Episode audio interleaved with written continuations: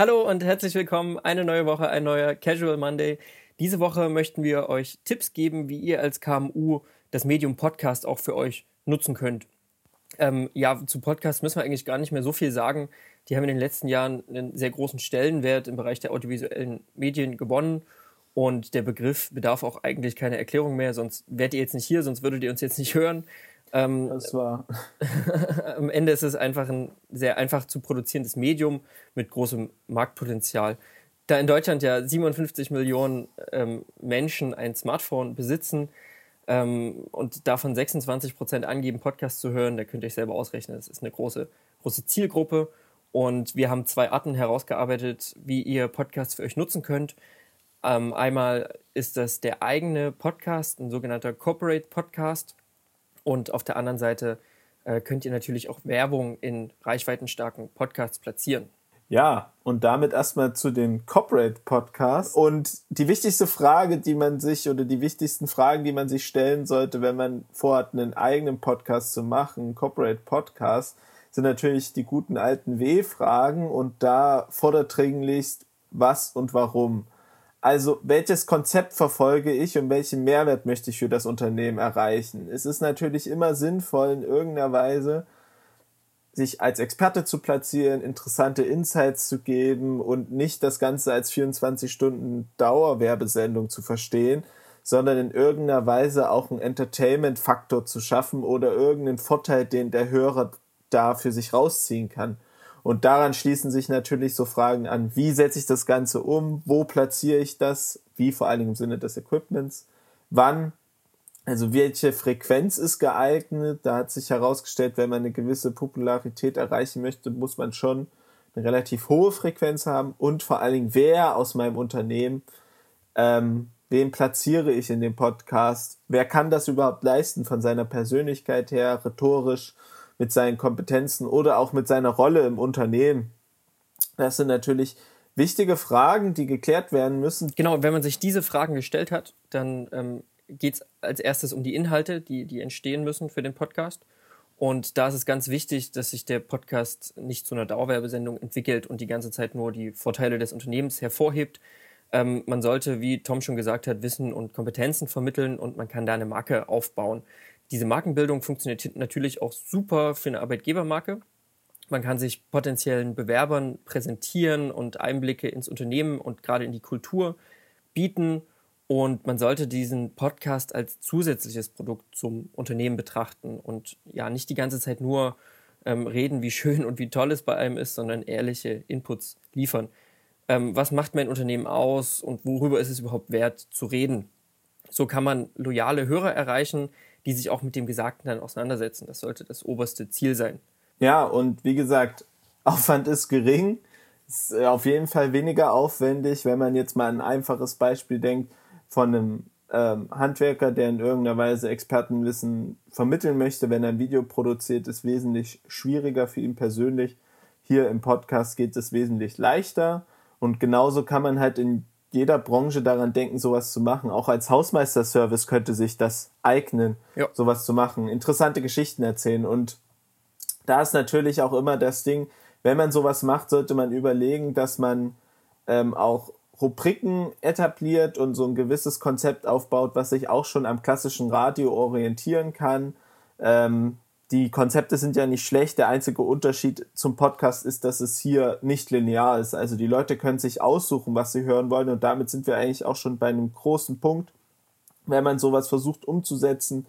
Man muss halt dann verstehen, dass die Zielgruppe sehr jung ist, die Podcast hört, oft auch sehr gebildet und die wissen ihr Privileg zu schätzen, dass sie sich aussuchen können, was sie hören und dass sie sich nicht zwangsweise an einen Sender halten müssen und sehr selektiv hören. Und deswegen muss man halt auch gut abliefern inhaltlich, um überhaupt Hörer zu erreichen. Und deswegen diese bloße Existenz des Podcasts hilft einem noch gar nicht weiter. Das kann auch sein, dass das einfach versauert in der Ecke äh, und vom Social Media Beauftragten irgendwie bespielt wird. Das bringt dann gar nichts. Und äh, deswegen muss man unbedingt auf diese Rahmenbedingungen achten, die die W-Fragen im Wesentlichen definieren. Und aus diesen Gründen kann das Etablieren eines Podcasts einfach Gold wert sein, denn der Podcast ist momentan ein Medium außer Konkurrenz. man erreicht hohes ähm, Engagement bei den Gehörten. Man ist ja direkt im Kopf des Hörers sozusagen. Also wir erreichen den, den Hörer bei voller Konzentration, voller Aufmerksamkeit. Wir haben eine junge, gebildete, wissbegierige Zielgruppe, aber auch in den Altersgruppen von 30 bis 49 gewinnt dieses Medium immer mehr an Beliebtheit.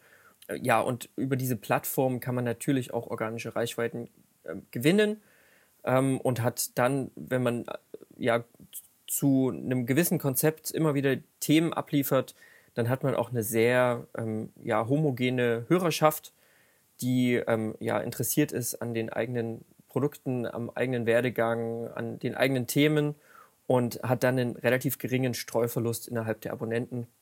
Und was auch noch zu sagen ist, bei neuen Medien tritt ja schnell eine Übersättigung ein. Das gibt es hier noch nicht. Der Markt ist noch relativ offen und ähm, wichtig ist es nur, zum Hörer zu kommen, ein Konzept zu haben, eine Geschichte zu erzählen. Denn, ja, wie Tom schon gesagt hat, die Hörer können sich aussuchen, die kennen dieses Privileg. Und ähm, ja, wenn man da nicht jede Woche das liefert, was die Leute auch hören wollen, dann äh, passiert es relativ schnell, dass die Hörerzahlen wieder runtergehen. Und ja. Ja, und das ist natürlich alles Aufwand, nicht so gut messbar. Es ist ein bisschen schwierig zu sagen, was die genauen Effekte sind. Deswegen nochmal zu dem anderen Teil, dem, äh, der am Anfang schon mal angesprochen wurde. Ne? Man kann natürlich auch bestehende Podcasts nutzen und da Werbung platzieren. Weil die Werbung, die dann von dem Host, also der Person, die den Podcast gestaltet, ähm, ja in einer gewissen Weise eingebaut wird, die hat eine sehr hohe Authentizität. Oh, das ist ein Wort. Er ist innerhalb der Zielgruppe, die er durch seinen Podcast aufgebaut hat, etabliert. Er fungiert sozusagen als Testimonial und wird auch von der Zielgruppe toleriert, seine Empfehlungen, seine Faktoren. Und ähm, deswegen sollte man auch ein Produkt und einen Podcast zusammenbringen, was passt, was funktioniert, wo man das Gefühl hat, dass es eine Affinität zwischen den beiden gibt. Und ähm, so schafft man es auch einfach, ja, interessierte Personen zu erreichen, Neukunden zu gewinnen und über Rabattcodes durch Hören oder eine gewisse Art von Spiel, die man da einbauen kann, kann man auch so eine Messbarkeit erreichen, äh, indem man in gewissen Podcasts gewisse Dinge platziert, um einfach rauszufinden, ob sich das gelohnt hat am Ende auch. Das ist natürlich immer ganz wichtig. Und man kann auch längerfristig Podcasts unterstützen, gerade wenn sie thematisch zum eigenen Unternehmen passen. Und das zeichnet natürlich auch so eine gewisse äh, Kundenbindung dann aus über den Podcast. Und natürlich kann man sich auch selber in so einen Podcast begeben als Vertreter des Unternehmens und da einfach ein ehrliches Interview geben. Das kommt auch immer gut an. Und ja, damit hätten wir die zwei Blöcke schon mal abgearbeitet. Ja, ein, ein großer Vorteil, den ich gerne noch nennen würde, ähm, während man bei einem Corporate Podcast ja seine Reichweite erstmal aufbauen muss und Zielgruppen erreichen muss, liegt die ja dann schon vor sozusagen, wenn man sich zu anderen Podcasts begibt, die diese Arbeit schon gemacht haben. Das ist da ein großer Vorteil und man kann sich ebenso ähm, gut platzieren, hat nicht den ganzen Produktionsaufwand und ähm, ja, kann auch ohne längerfristiges Konzept ja, so, so auftreten und so in der jungen Zielgruppe wirksam agieren.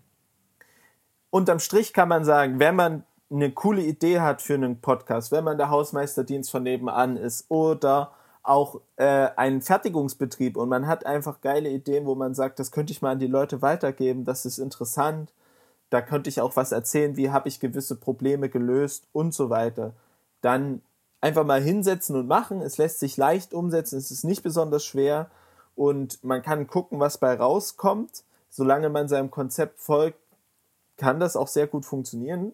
Ähm, und generell Werbung schalten ist immer eine clevere Idee in dem Bereich. Ich meine, neben den anderen Dingen, die es schon gibt, Instagram, Facebook und so weiter, ist einfach der Podcast ein Tool, was sich im Moment noch mehr entwickelt und dadurch auch mehr Spielräume noch zulässt, da kreative Wege zu gehen. Und dazu auch einfach auf die Leute zugehen, die diese Podcasts produzieren, ob das passt, ob man da was hinkriegen kann. Und vielleicht noch ein paar Worte, wie wir an das Ganze herangegangen sind. Unsere Motivation war ja auch ganz klar, mit guten Inhalten nach vorne zu treten, die zur Verfügung zu stellen.